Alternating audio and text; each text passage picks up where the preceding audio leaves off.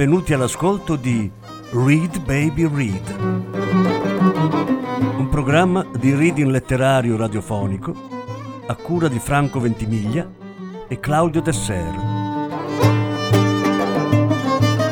Voce Franco Ventimiglia. Regia Claudio Desser.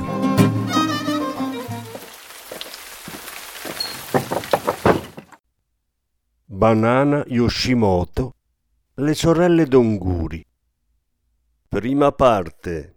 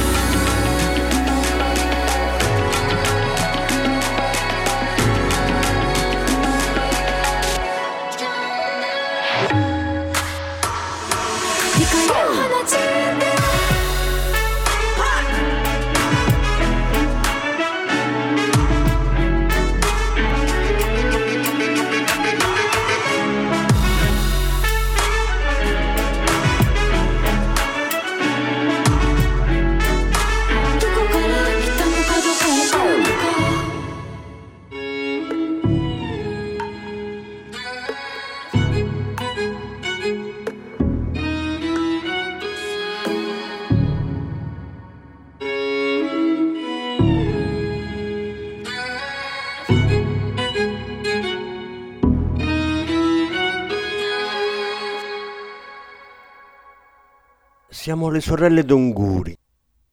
Siamo due sorelle che esistono solo tra queste pagine.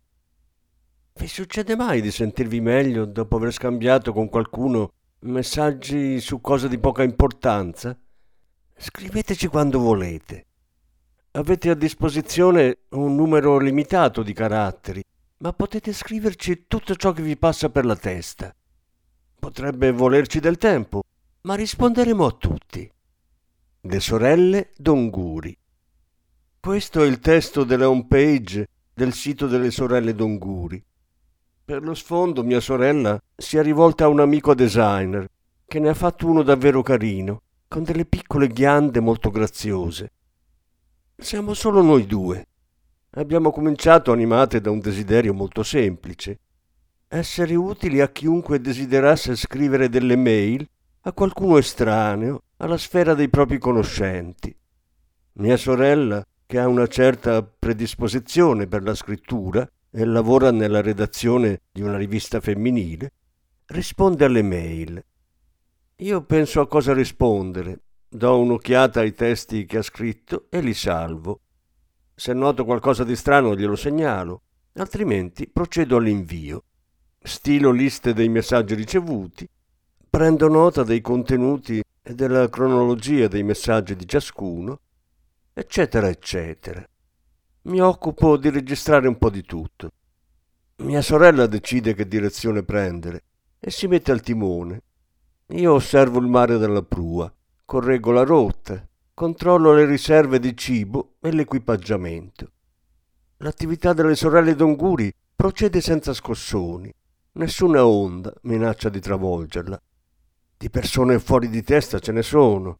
Ci arrivano anche parecchie mail di cattivo gusto, ma in fin dei conti ce la caviamo abbastanza bene. Se uno non si sente triste, non ci scrive. La forza discreta della tristezza che le persone custodiscono più gelosamente di qualsiasi altra cosa è proprio ciò che impedisce alla nostra attività di raggiungere dimensioni esagerate. Se qualcuno ha voglia di confidarsi, se si sente solo, Qualcun altro che già conosce le sorelle Donguri gliele nomina a bassa voce. È capitato che in rete si parlasse di noi, ma il nostro lavoro non è cambiato poi granché. Avendo molto tempo a disposizione, l'improvviso aumento di mail non ci ha mai spaventato. Dopo ogni grande ondata è sempre tornata la calma, lasciando dietro di sé persone tranquille come piccole, graziose conchiglie sul bagnasciuga. Da un certo momento in poi sono diventati sempre più numerosi i frequentatori abituali. Fatta eccezione per le evidenti prese in giro, rispondevamo ogni volta a tutti, senza temere nulla, fintanto che riuscivamo a dimostrare che quello per noi non era un gioco, le persone in genere lo capivano.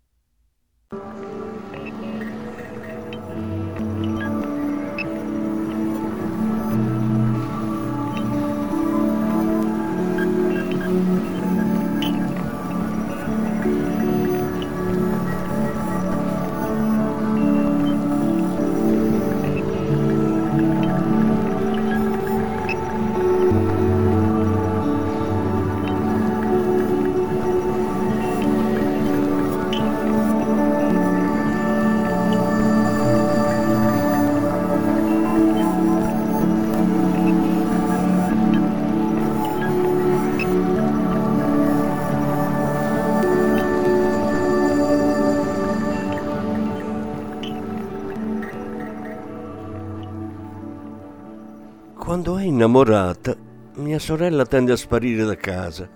Non è che stia sempre insieme al ragazzo, semplicemente su di giri. E invece di stare a casa si dedica a tutta una serie di attività correlate all'innamoramento, come andare dall'estetista per la manicure, comprare vestiti e parlare d'amore mentre mangia con le amiche. Io invece, nel periodo in cui mia sorella iniziò a uscire con quel ragazzo, mi sentivo stranamente introversa e me ne stavo tutto il tempo rintanata in casa. Tutto intorno a me era diventato immobile e mi resi conto per la prima volta di quanto silenzioso fosse il mio mondo. Quando non si esce di casa per tanti giorni, nella nostra testa il mondo diventa a poco a poco più grande di quello reale. Senza che ce ne accorgiamo, le nostre fissazioni prendono il sopravvento allora si deve uscire per ristabilire le proporzioni. Questo è quello che faccio sempre, farsi da parte, recuperare le energie. O così, o si finisce per soccombere. La minaccia non viene dall'esterno, è la nostra parte più intima che rischiamo di perdere di vista. E se questo accade, le persone intorno a noi percepiranno il nostro spaesamento e il loro atteggiamento nei nostri confronti cambierà. E noi, che già faticavamo a capire, ci sentiremo ancora più confusi. Io in quel periodo mi ero fatta da parte. Dovevo preservare quella condizione di leggerezza come se stessi suonando una melodia, come l'attività delle sorelle d'Onguri che cresceva in silenzio. Solo così gli altri si sarebbero mostrati comprensivi. Quella situazione mi fece capire che l'idea che la realtà riflette il nostro mondo interiore non deve essere poi del tutto falsa. Uscire in continuazione, viaggiare, mescolarsi tra la gente produce una sovrabbondanza di informazioni che ci annebbia, ci immobilizza, non ci fa capire più nulla. Insomma, il periodo che stavo vivendo era così e l'attività delle sorelle d'Onguri mi stava a pennello, essendo un lavoro cui potevo dedicarmi tranquillamente da casa. Quando si esce poco, la cucina diventa un piacevole diversivo.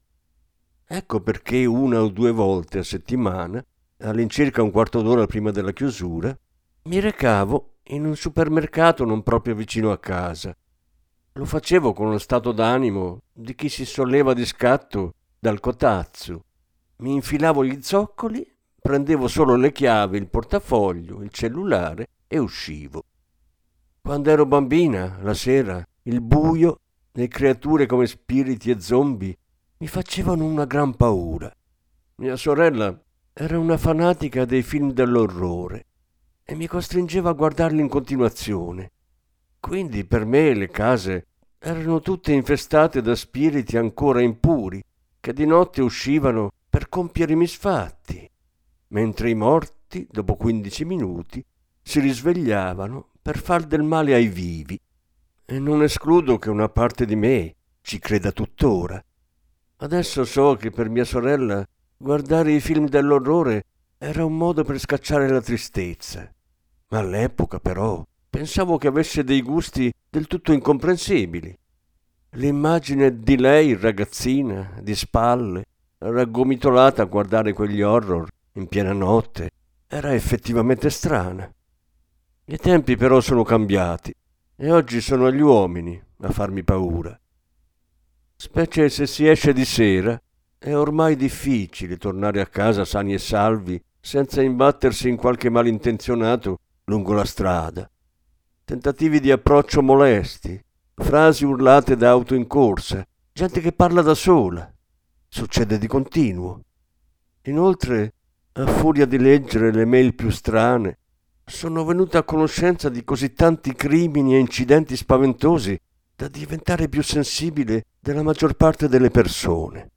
È proprio in seguito a determinati eventi che nasce il desiderio di scrivere e anche se so che al mondo non succedono solo cose brutte, tuttavia sono costantemente allerta. Ecco perché quando vado a comprare da mangiare mi sento sempre un po' come se stessi rischiando la vita. Mia sorella la fa facile. Mi dice che se proprio ho tutta questa paura farei bene ad andarci di giorno. Ma io funziono meglio di sera. Mi sveglio tardi e con tutto quello che ho da fare mi riduco sempre un attimo prima della chiusura dei supermercati. Fra una cosa e l'altra il tempo passò più in fretta e si era già in inverno. Era più di un anno dal che avevamo iniziato a lavorare come sorelle d'Onguri. Da quando facevo questo lavoro, ma forse tutti quelli che usano internet provano la mia stessa sensazione, il contatto con il mondo immenso, sconfinato dei rapporti umani, mi dava l'impressione che qualcosa di enorme, forse l'universo, forse la realtà, facesse capolino di tanto in tanto nel mio quotidiano. Se penso a quanto sia effimera la nostra esistenza in mezzo a questa enormità di informazioni, al torbido risentimento che alcuni ci riversano addosso senza neanche conoscerci, o alla gratitudine incondizionata e calorosa di altri. In questo mare sconfinato mi rendo conto che in termini di passione gli uni e gli altri non sono poi così diversi. Tutti noi non badiamo alle cose di poco conto. Continuiamo a svolgere come meglio possiamo le operazioni quotidiane, comprese naturalmente quelle più necessarie come mangiare e dormire. Tiriamo avanti, accettiamo i cambiamenti oltre alla cosa più importante, che siamo destinati a cambiare. Ogni giorno applichiamo questo modo di vivere alla società di cui facciamo parte. Ma allora perché le parole dolci e i gesti d'affetto sanno ancora renderci tanto felici? Credo che dipenda dal fatto che tutti, a livello fisico, continuiamo a nascondere una parte selvatica. Una volta capito questo, il mistero stesso della vita inizia a sembrarci più reale. Non ci importa se è bello o di nostro gradimento.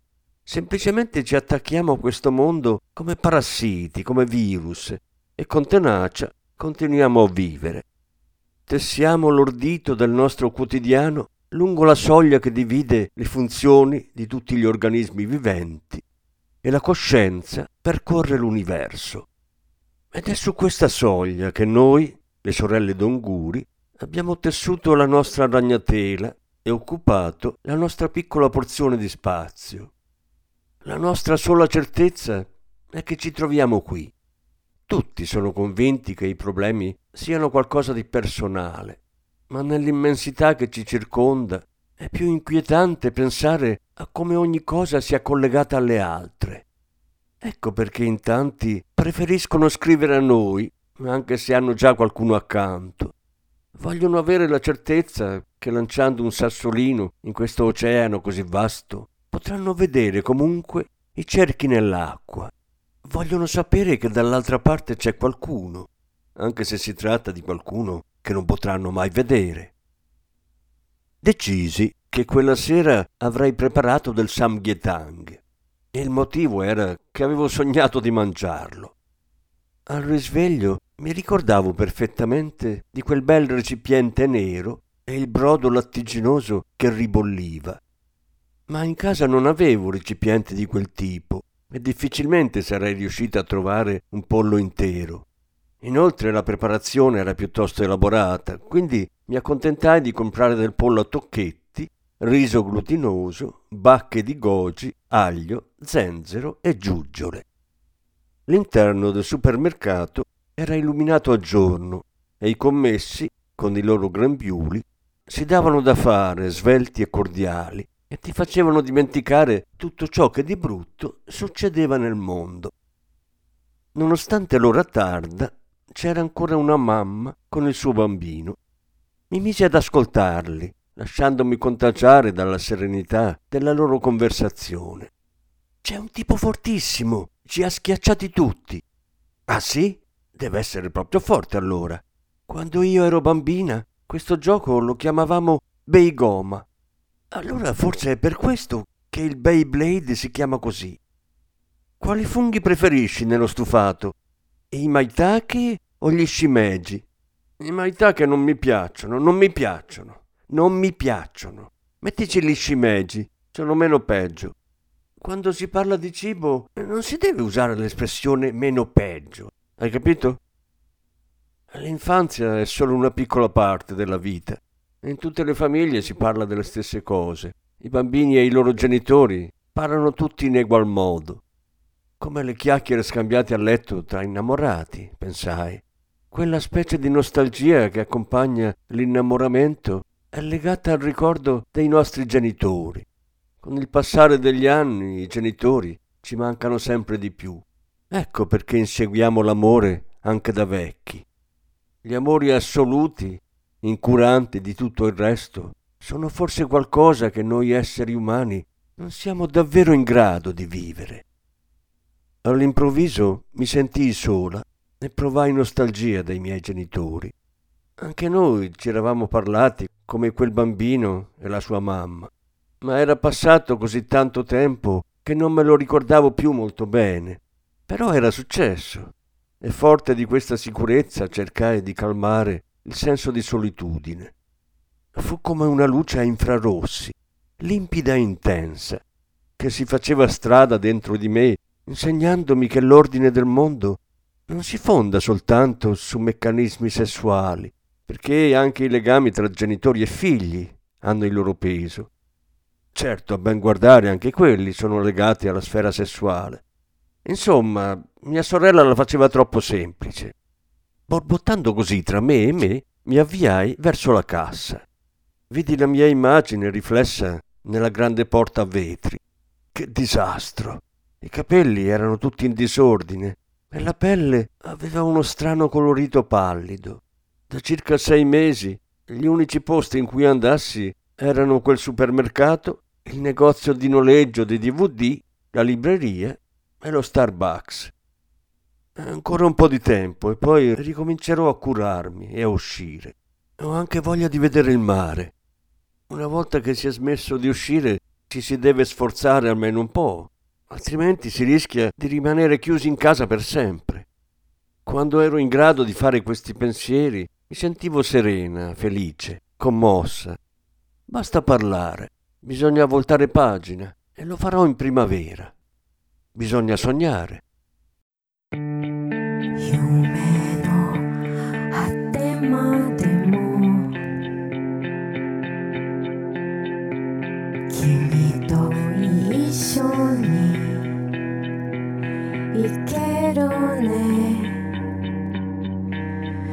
そこ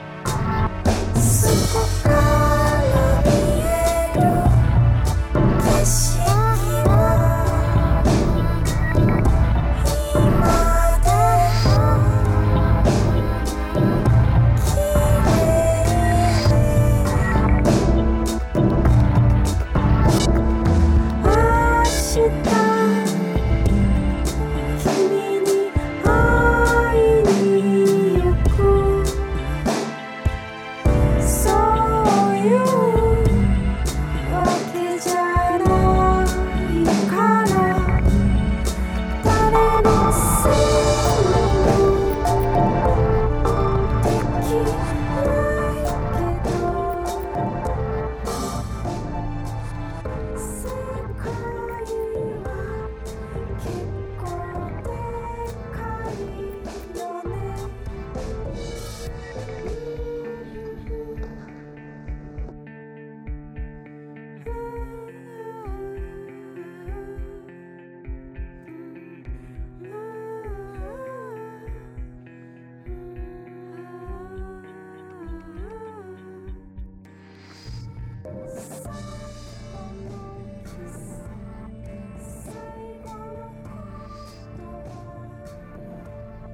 Nome è Gurico.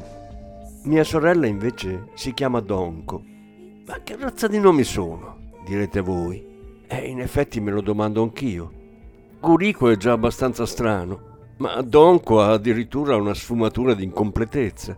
Per giunta non siamo nemmeno gemelle e Donco è stata chiamata così in previsione della nascita di una sorellina, il che è sufficiente a far capire quanto i nostri genitori fossero infantili, sognatori e vagamente eccentrici.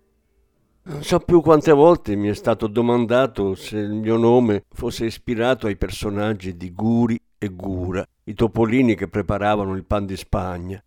Ho collezionato i libri delle loro storie e ho persino imparato a preparare il pan di Spagna, secondo la loro ricetta.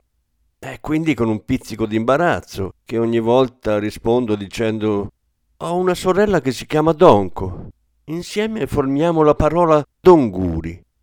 Nel giardino dell'ospedale in cui siamo nate c'erano tante ghiande. Ecco perché ci hanno dato questi nomi. Quindi siete gemelle? Ecco un'altra domanda che ci pongono in continuazione. Faccio no con la testa, dicendomi che però è normale che ce lo chiedano. Tra di noi ci sono due anni di differenza, ma per qualche motivo ci hanno voluto affibbiare dei nomi complementari. Avrò dato questa risposta chissà quante volte sempre abbozzando lo stesso sorriso. Ogni volta è come se la mia mente tornasse a quel giardino, tralasciando un poco le intenzioni dei miei genitori. Il giardino dove mio padre si accovacciò quella mattina. Il profumo dolce e asciutto delle foglie secche, l'aria limpida, le ghiande lucide che con la loro forma graziosa rotolavano mescolandosi alle foglie. Lui le scaldava tra i palmi delle mani si raddrizzava sulla schiena per guardare il cielo azzurro oltre le cime dei castanopsis, con il cuore colmo di una gioia incondizionata. Quando mi immagino quella scena, sento scendere su di me, come una pioggia scintillante, la felicità di mio padre, il senso di riconoscenza per il dono della nostra nascita.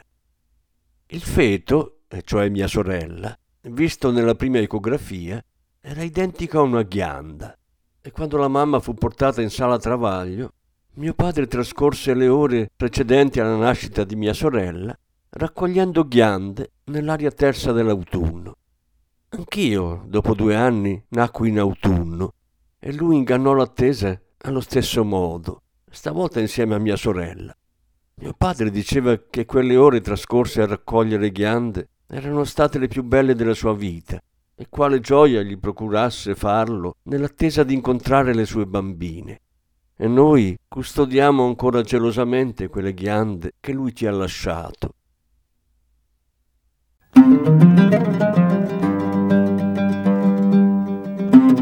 Avete ascoltato Read Baby Read, un programma di reading letterario radiofonico a cura di Franco Ventimiglia e Claudio Tesser.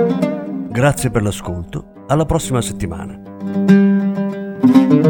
La successiva parte sarà trasmessa la prossima settimana.